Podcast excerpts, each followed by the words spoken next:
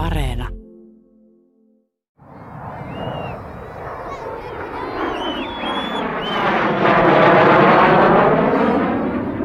Kunhan sitten nämä hävittäjät tai ilmeiskut alkavat, niin mä, muistan, että tota, nämä aikuiset sanoivat meille lapsille, niin, että menkää vähän, vähän niin, niin, tota, johonkin paikkaan niin, tota, piilon. Ja jos on val, valkoiset vaatteet tai paita ää, päällä, niin, niin tota, meille, meille, me, meitä kehotettiin sitten menemään heitämään pois, niin, koska se on aika helppoa ja helppo, helppo, helppo niin, tota, ne tunnistavat niin helposti ja näkevät sitä, sitä valkoista. Abdi Musse Mohamud oli 10-vuotias, kun Somalia ja Etiopia kävivät sotaa Okadenin alueen hallinnasta. Aluksi sota onni suosi Somaliaa. Ihmiset ovat vaikka innoissaan ja muistan kyllä, niin, niin tota, kun hän kello kaksi päivällä joka päivä, niin tota, oli tota, uutis, uutishetki, kaiken tärkein päivän uutishetki.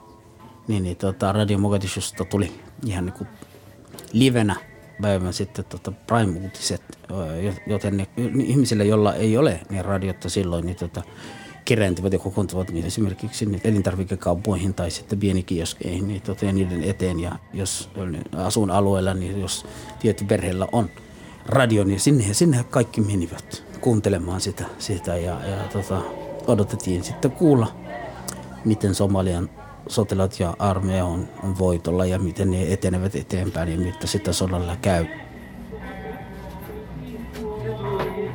Etiopialle kuuluvalla Okadenin alueella asui paljon somalipaimentolaisia. Vuonna 1974 Etiopiassa tapahtui sotilasvallankaappaus. Somalian sotilasjohtaja Siad Barre näki tilaisuutensa tulleen.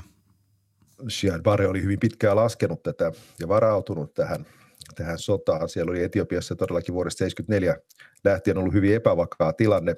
Tämä vallankumous ei onnistunut, tai vallankaappaus ei onnistunut vakiinnuttamaan asemansa. Ja sitten 77, se oli yksi näistä klikeistä, tämä Mengisto Hailemarian klikki, joka voitti, loi lisää epävakautta, koska siinä syrjäytettiin sitten osa näistä, näistä aikaisemmista liittolaisistakin ja sitten Siad Barre katsoi, että nyt on tilaisuus tullut, että nyt kun isketään, niin, niin koko Etiopia hajoaa. Syyt siihen, miksi hän ylipäätään lähti siihen sotaan, niin siinä oli tosiaan tämä kansallinen, että jos kerran ollaan kansakuntaa rakentamassa, niin sitten ehkäpä sillä saadaan kansaa yhdistettyä tämän, tämän rakentamisen taakse, jos, jos siitä tehdään tämmöinen yhteinen prosessi, jossa vapautetaan myös ö, tota, alistetussa asemassa olevat veljet siellä Okadenin autiomaassa. Et siinä oli tällaista kansallista uhoa takana ja sitten Yhdysvallat onnistuttiin onnistuttiin tota, saamaan tukemaan tätä, tätä operaatiota.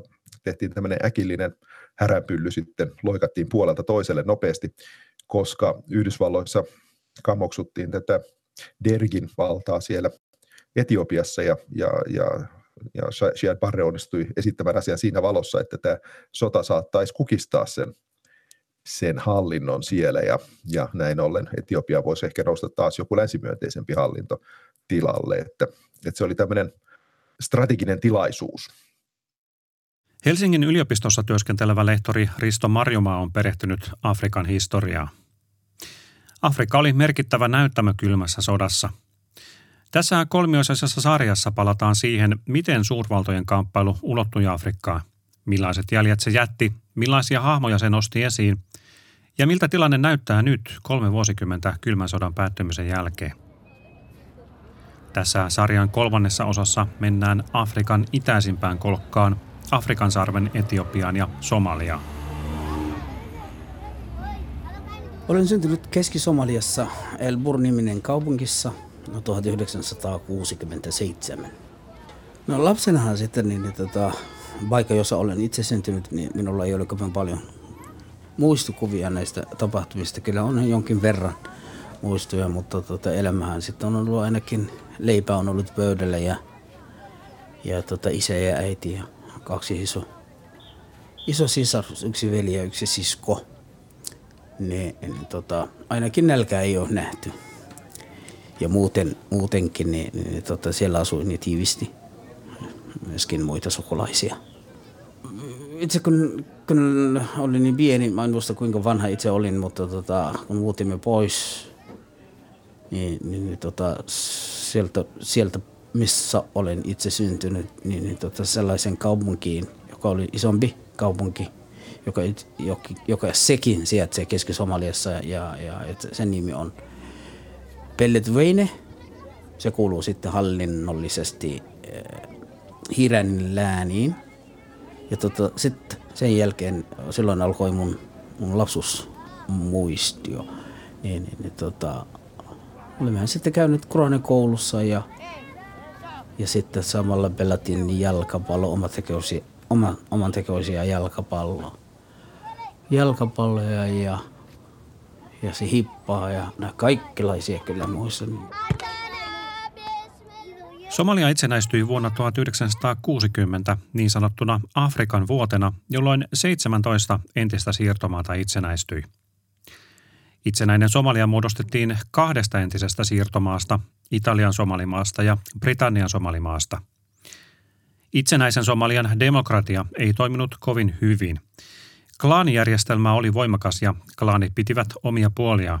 Päätöksenteko oli vaikeaa ja korruptio yleistä – Vuonna 1969 sotilaat puuttuivat asiaan.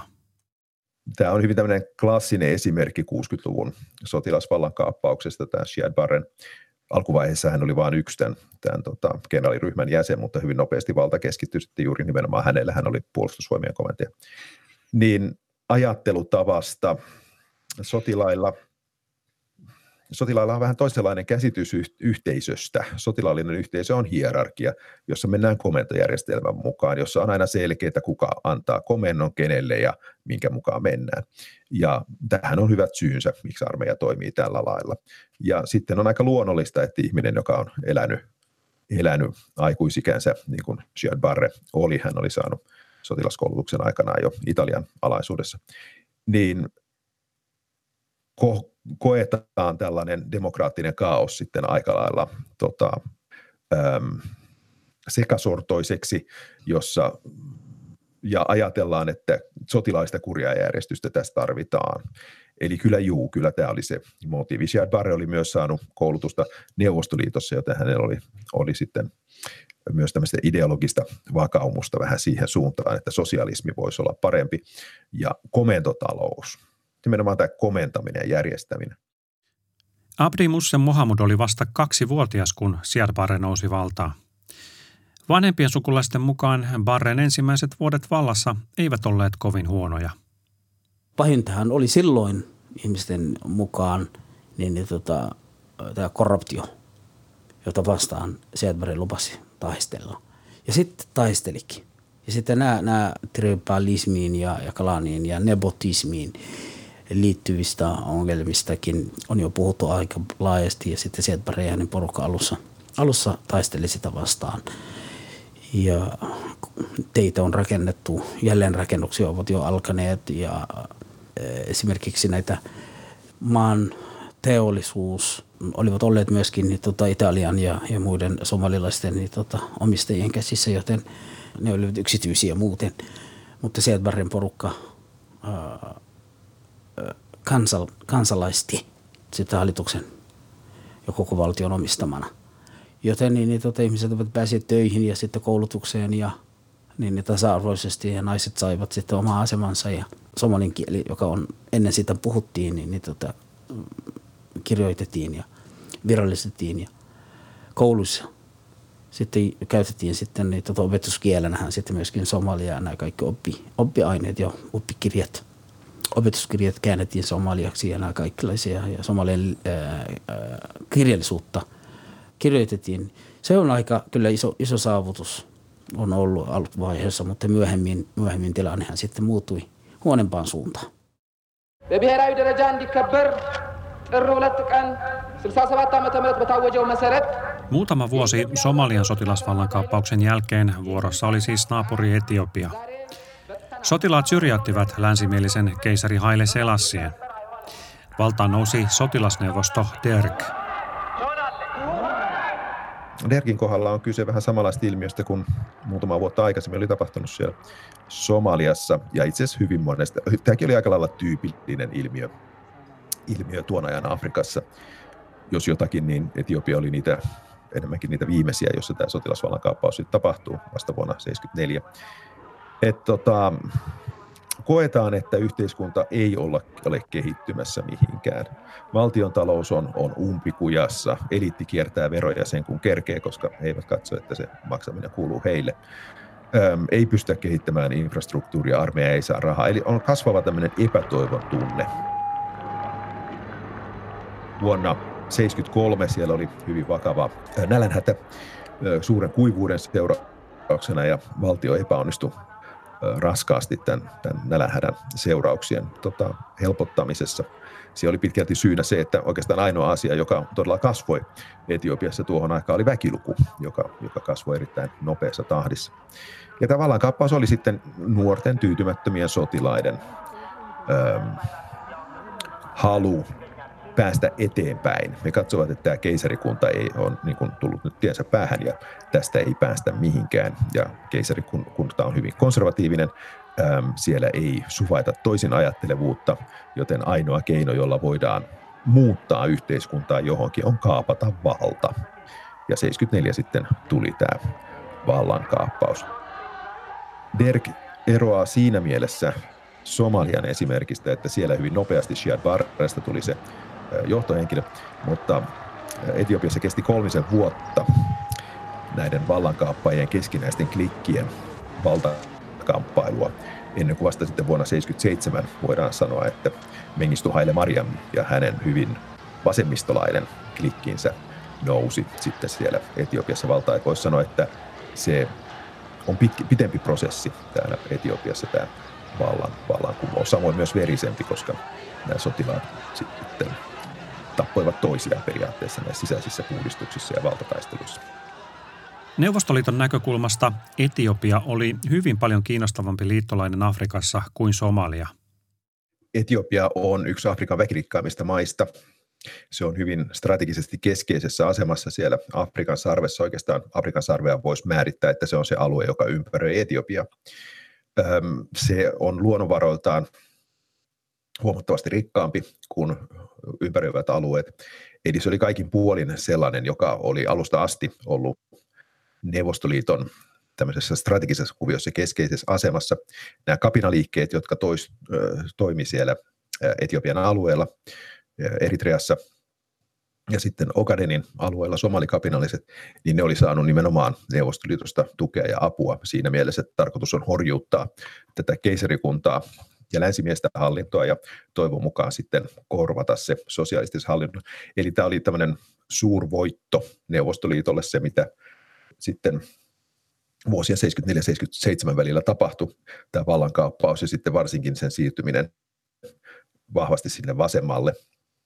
Yhdysvaltalaiset heitettiin ulos sieltä Etiopiasta ja tilalle tulee sitten tulvi kerrassaan ää, tota, neuvostoliittolaisia asiantuntijoita sitten auttamaan tämän uuden sosialistisen valtion rakentamisessa. Tämä oli myös valtava tappio Yhdysvalloille liittolaisineen, koska Etiopia oli tavallaan ollut sellainen esikuva juuri sen takia, koska se oli säilynyt itsenäisyytenä, itsenäisenä siirtomaavallan ajan. Esimerkiksi syy siihen, minkä takia valtaosassa Sahara eteläpuolisen Afrikan valtioiden lippua on, on värit punainen, keltainen ja vihreä, johtuu siitä, että Etiopian liput värit on nämä. Että se oli niin semmoinen keula ja esikuva. Ja nyt se onkin esikuva sosialistisesta Afrikasta. Että sillä oli myös tämmöinen äh, ideologis, äh, esteettinen merkitys. Ei siis mikään ihme, että Etiopian ja Somalian välisessä Okadenin sodassa Neuvostoliitto päätti tukea voimakkaasti Etiopiaa. Kuten myös Kuuba, joka kasvattaakseen merkitystään sosialistisessa leirissä lähetti kylmän sodan aikana sotilaitaan tukemaan afrikkalaisia vallankumouksia. Somalian suhde entisiin sosialistisiin liittolaisiin muuttui. No silloin mulla ei ollut kovin paljon tietoa näistä asioista, eikä mua kiinnostunutkaan, eikä mulla ollut aavistusta, missä, missä sitten maailmanlaajuisesti, mihin sitten suhde näin ison maihin niin, tota, kääntyy. Mutta – myöhemmin äh, kuulin ja lisäksi niin, niin tota, luin aika paljonkin, niin, niin tota, mm, miten asia nopeasti kääntyy, kun hän äh, silloisen Etiopian vallankumouksen johtaja, mm, presidentti, niin, niin tota, Minkistä Heilo Mariam on käyttänyt Neuvostoliiton kääntävän selkänsä. Somalia, Somalian sieltäparelleen kuulemma entinen Kuban presidentti Vital Castro on, on johtanut sitä neuvottelua Sielparin ja Minkistä Helmari Etiopian johtajan väliset neuvottelut ja se tapahtui fyysisesti Jemenissä, Pohjois-Jemenissä silloin. Mutta Sielpari ei kuulemma suostunut, kunhan sota on ollut niin pitkälle ja Sielpari luuli, että tuota, nyt on voitto tulossa. Sitten muistan milloin ää, näitä, näitä, näitä tuota, työntekijöiden ää, työlauluja – Somaliassa, jossa sanottiin niin, niin tota, somaliaksi Rushnowetikin Robnoweta, ei neuvostoliitalaiset lähtivät pois ja sitten sataa vettä ja satoi vettä samalla, niin, niin tota, että asiat menivät parempaan suuntaan, koska sade on aika tärkeää Somaliassa, joten niin, niin tota, kun puhutaan sitten äh, sateesta, niin se, että se tarkoittaa, että kaikki on hyvää ja kun sataa vettä ja niin poispäin, joten venäläiset lähtivät ja sade tulivat. Ja Kuuba ja venäläisille annettiin sitten vähän aikaa poistua maasta. Ja ne poisti, poisti mutta tota, no hetihän sitten niin, niin tota, sodan, sodan kulku ja suunta muuttui aika nopeasti. Kyllähän Jemen, Kuuba, neuvostoliitolaiset ja nämä kaikki Libuakin kuulemma on ollut mukana silloin ja kaikki, jotka olivat silloin Neuvostoliiton puolella. Se, se ei ollut mitenkään niitä, se ei ole vetä, vetäytymistä Somalian sotilaat niin tota, kyllä juoksevat sieltä pois, niin, niin tota, se ei ollut niin varsinainen vetäytymistä. Se oli sama kuin niin, tota, pako.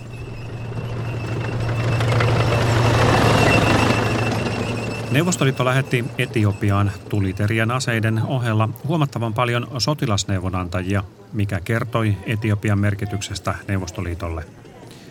Somalian Siad Barre päätti vaihtaa puolta sosialistisesta leiristä lännenleiriin.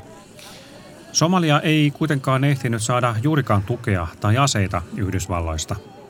Kuten niin kovin usein kylmän sodan afrikkalaiset konfliktit, myös Okadenin sota oli melkoinen sekasotku.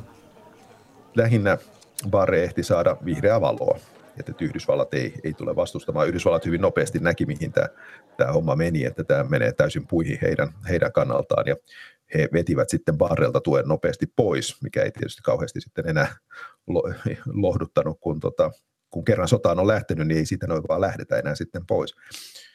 Mutta sitten on ehkä semmoisen esimerkki, että tässä, tässä sodassa, joka käytiin siis aika nykyaikaisin asein, niin siellä käytiin sitten ilmataisteluitakin, niin Etiopian ilmavoimat oli itse asiassa aseistettu vielä amerikkalaisilla lentokoneilla – valtaosin.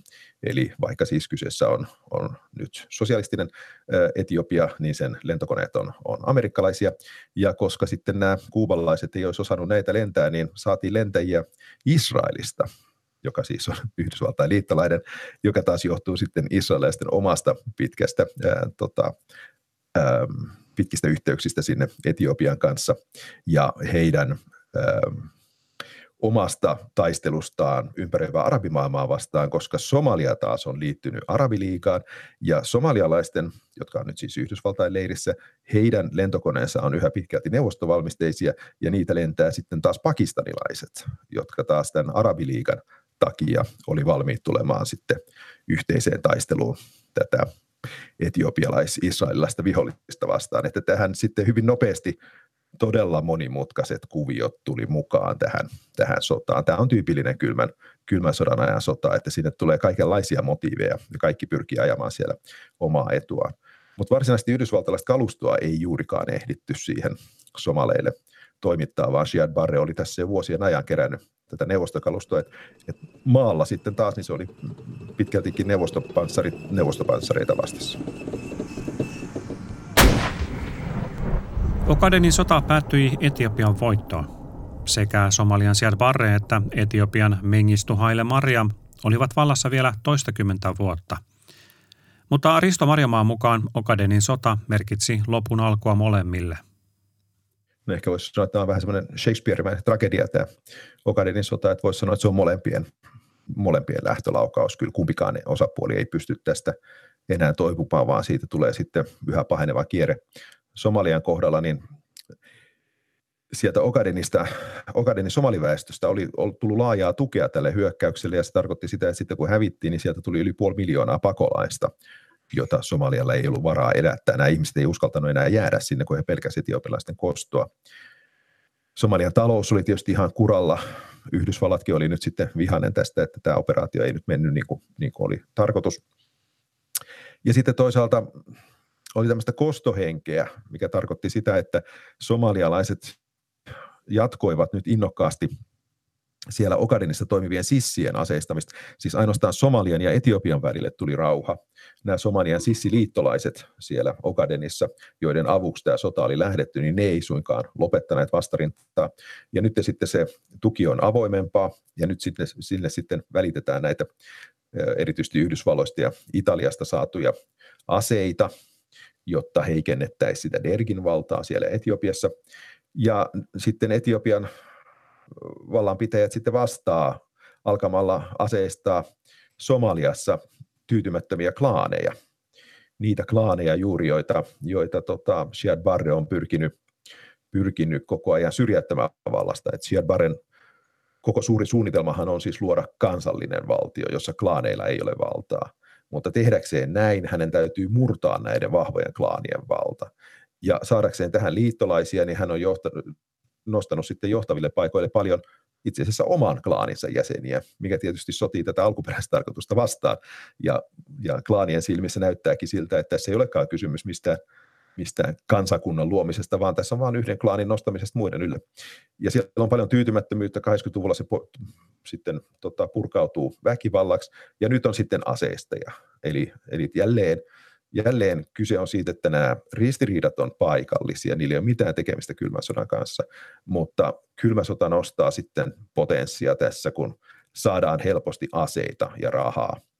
Ja molemmat puolet ajautuu 80-luvulla siihen kierteeseen, että ne aseistaa sissejä siellä rajan toisella puolella, pyrkii horjuttamaan ja heikentämään sitä, sitä toista puolta.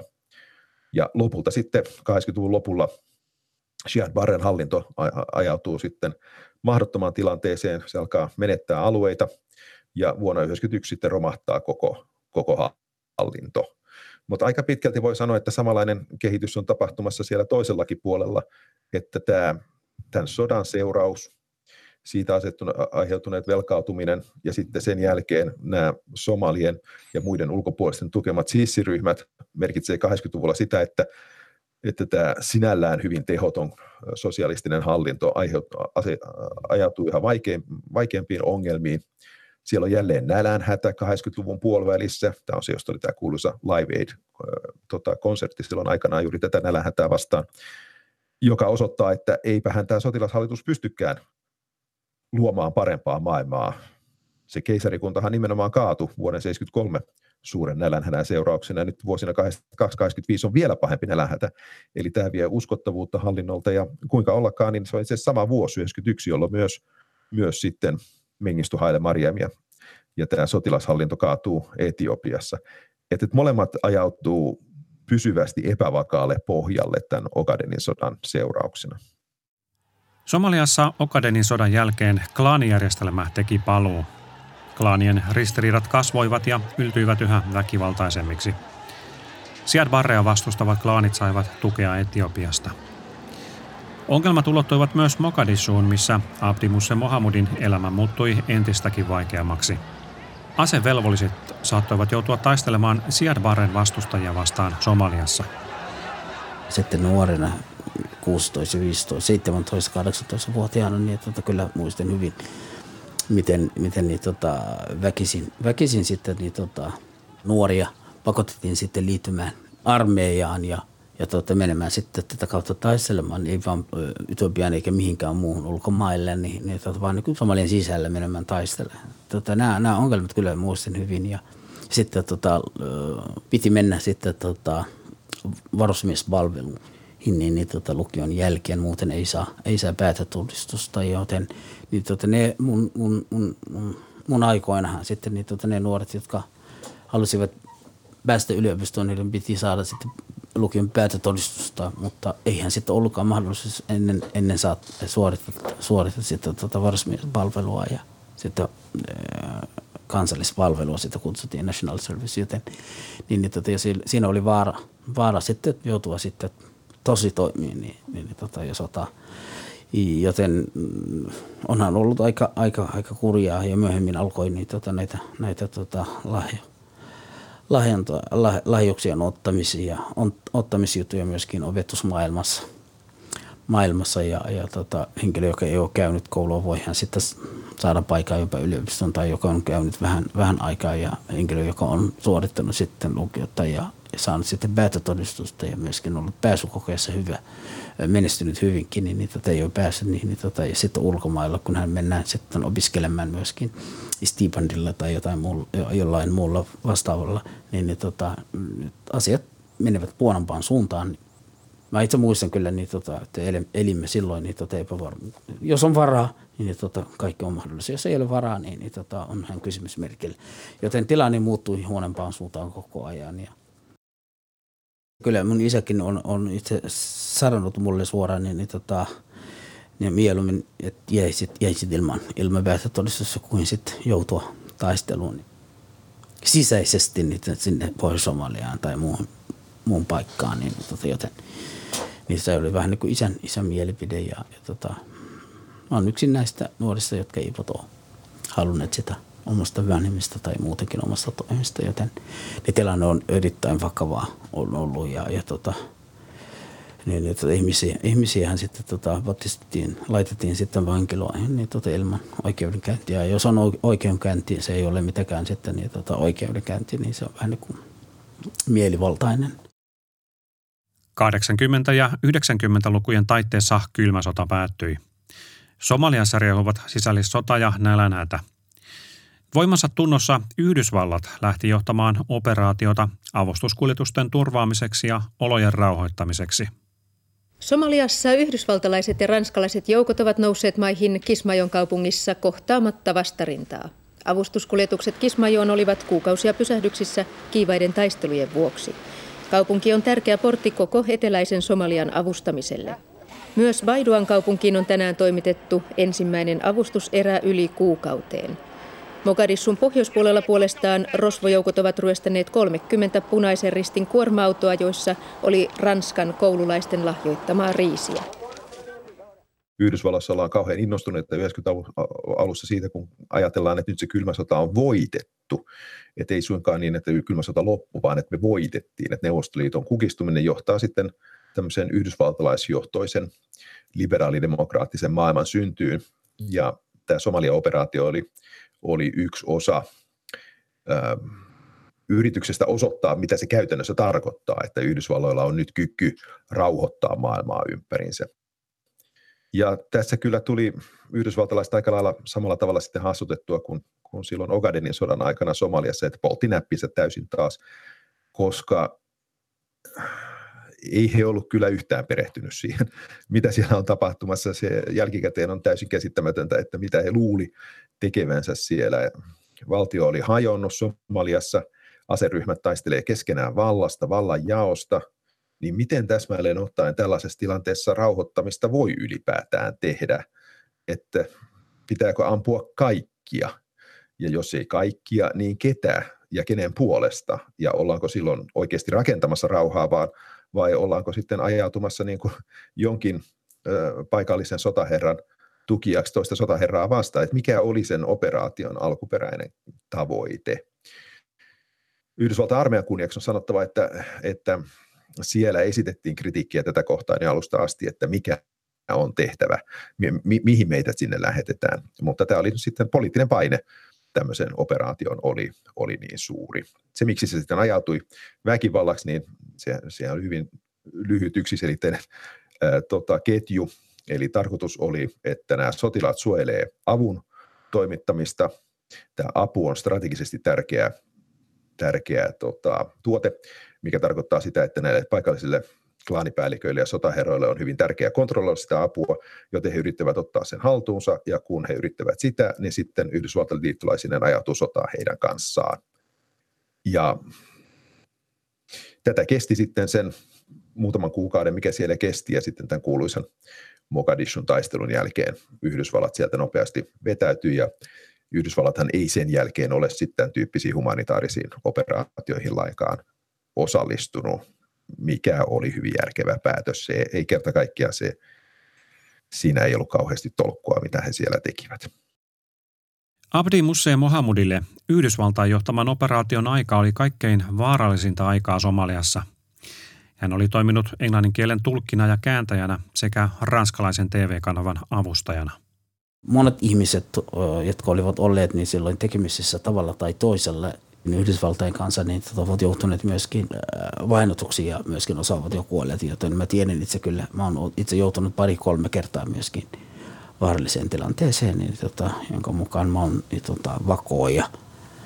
Niin tota, asetettu miehet niin tota, vähän niin kuin kyselee, niin, niin tota, mitä sä teet siellä, kun sä olet Yhdysvaltain tukikohdassa, niin, niin tota, oletkohan sitten meidän puolella tai niiden puolella. Ja helposti voihan sitten menettää oma henkensäkin. On ollut aika vaarallista mulle, koska ennen sitten mä olen tavallinen ihminen, joka sitten on ollut sitten – muutenkin, niin, niin tota, oman kalanin takia voisi olla, vaikka en ole koskaan, koskaan sitten joutunut sellaisen, tilanteeseen, mutta tota, kalaanien sisällissota alkoi kalaanien äh, sisällä ja alakalanien sisällä alkoi sitten sota, koska no, se on alkanut sitten sieltä vastaan, se meni koko ajan alaspäin.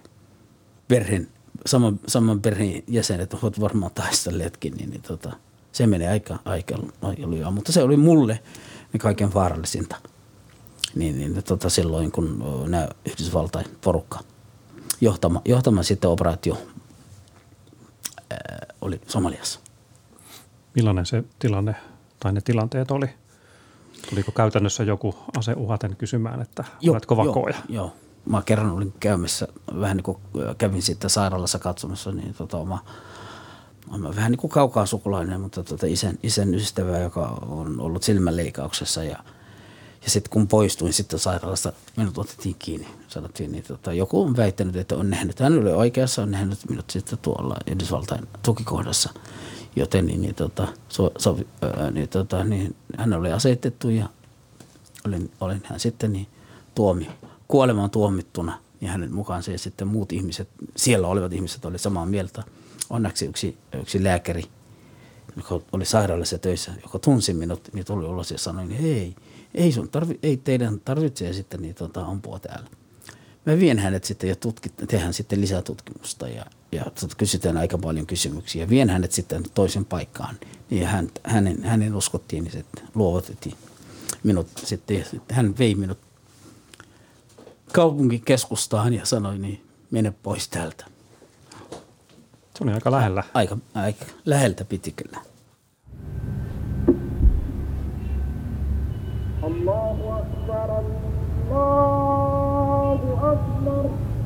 Somalian nykytilanne näyttää hyvin lohduttomalta.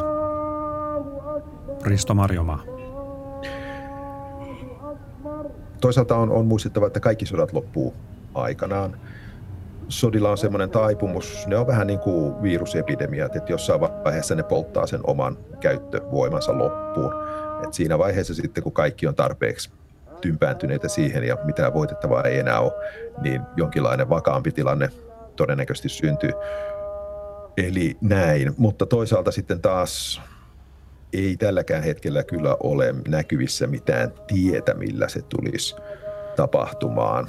Et se on hyvin, hyvin traaginen ollut se kehitys. Valtio periaatteessa kaatu Siad Barren mukana. Siad Barre oli niin vahvasti sitten profiloinut sen valtion omakseen, että ei jäänyt mitään jäljelle, kun, hän, kun hänen valtansa kaatu. Ja näin ollen klaanit otti sitten sen hallinnon omaan käsiinsä. Ja siellä olisi ollut tilaisuus sitten 90-luvun lopulla, 2000-luvun alussa syntyä uudenlainen valtakoalitio sitten islamin uskon ympärille, eli muslimioppineiden tämmöinen islamistinen järjestö, liitto silloin, jolla olisi ehkä teoriassa ollut mahdollisuus yhdistää ihmisiä tämän uskon taakse, mutta heidät leimattiin 2000-luvulla sitten taas, taas tota, islamistiterroristeiksi tietenkin, kun sitten oli tämä maailmanlaajuinen terrorismin vastainen sota käynnissä. Ja, ja Etiopian avulla heidät sitten kukistettiin vallasta ja sen jälkeen nyt tämä Al-Shabaab, mikä siellä toimii, niin on sitten taas hyvin radikaali äärijärjestö, joka on vaikea kuvitella löytävän löytämään sitten laajempaa kaikua taakseen. Et tällä hetkellä siellä ei ole kyllä mielestäni mitään sellaista poliittista järjestelmää, ideologiaa, ohjelmaa, jolle voisi saada laajaa kannatusta taakseen.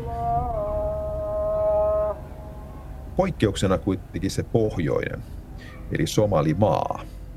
Että tämähän on hyvin paradoksaalista, että siellä pohjoisessa se entinen brittiläinen siirtomaa Somalimaa, sehän irrottautui jo, jo 90-luvun alussa omakseen alueeksi. Se on nyt noin 30 vuotta ollut suhteellisen vakaa toimiva valtio, jota kukaan maailmassa ei tunnusta, koska, koska siis Afrikkaan ei saa syntyä uusia valtioita. Että tämä, tämä on, on kansainvälisesti, kansainvälisesti ei, ei, ei hyväksyttävää. Kun taas sitten se Somalia, joka virallisesti tunnustetaan valtioksi, niin sitähän ei ole ollut olemassa 30 vuoteen. Nyt tässä kymmenkunta, vajaa kymmenkunta vuotta sitten Sudanin valtio hajosi osiin. Syntyi Etelä-Sudanin valtio, joka tuli myös virallisesti tunnustettua. Et nyt on mahdollista se, että, että se tulevaisuuden kehitys onkin sitten hajoamista. Eli et pidemmän päälle joudutaan hyväksymään se, että, että nämä nykyiset valtiot ei, ei ole välttämättä kaikki elinkelpoisia Afrikassa, että se on ihan mahdollista. Että se, että Somalimaa lopulta saa tunnustuksen omalle itsenäisyydelleen, on, on pitkällä tähtäimellä mahdollista.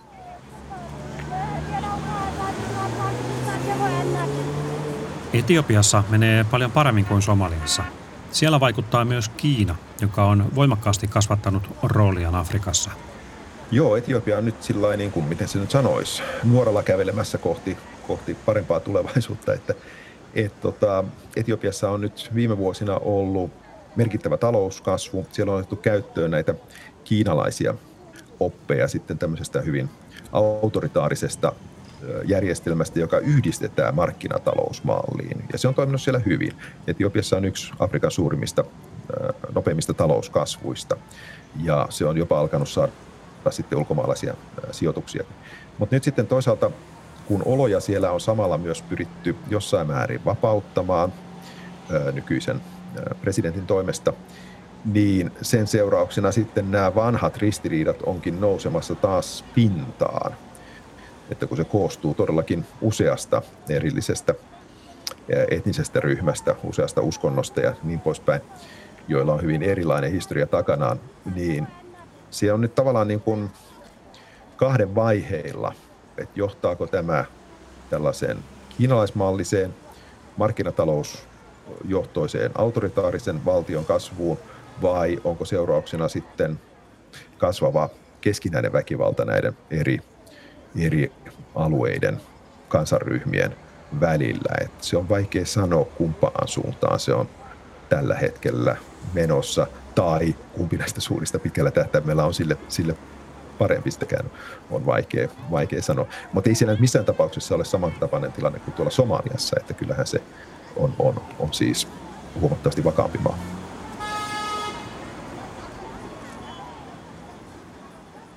Abdi Musse Mohamud muutti Somaliasta Suomeen vuonna 2005. Hän käy yhä säännöllisesti Somaliassa, muun muassa kouluttamassa paikallisia toimittajia – turvallisuus ja vakaus ja sitten tota, vahva ja toimiva hallitus on, mitä, mitä sitten ihmiset siellä kaipaavat. Mutta onhan kysymysmerkillä, miten, miten sillä saavutetaan. Onhan nyt federaatio tai osavaltiosysteemi siellä Somaliassa, jonka vallanjako perustuu 4,5 kalaani järjestelmään. Eli neljä isokalania ja sitten pieni tai puolikas kalaani – kun ei ole mitään, mitään vaaleja järjestetty, niin, niin tota, eiköhän sitten nä, näköpiirissä, nä, näkö, näköpiirissäkään ole nyt tällä hetkellä niin, niin tota, niitä ää, kansanedustajat ää, valitsevat sitten presidenttiä ja sitten presidentti sitten ää, nimittää pääministerin ja sitä, sitä kautta, mutta nämä kansanedustajat on, on, on, on, on on valittu. Ei, ei valittu, mutta on kalanipäälliköt ja johtajat valitsevat niitä. Ja sitten nämä kansanedustajat valitsevat sitten presidenttiä. Se on monimutkaista. Ja siellä on, kuten ää, tie, kaikki monet ihmiset tietävät, niin, niin tota, enemmän nuoria kuin sitten vanhuksia. koko kansan väestöstä kuulemma yli 79 prosenttia on alle 3-40-vuotiaita, joten tämähän tarkoittaa, että näillä nuorillehan sitten ei kovinkaan paljon tietoa olekaan historiasta. Jos kysyt heiltä, mitä, mitä, sitten, mitä ne muistavat, niin ne muistaa vaan, että sotapäälliköitä ei sisällissota, joten niin pitää muutenkin, ei vaan pelkästään rakentaa teitä ja sitten tota rakennuksia ja pitää jälleen rakentaa myöskin ihmisiä, ei vaan pelkästään niitä, tota, näitä infrastruktuuria. Mutta toivohan on,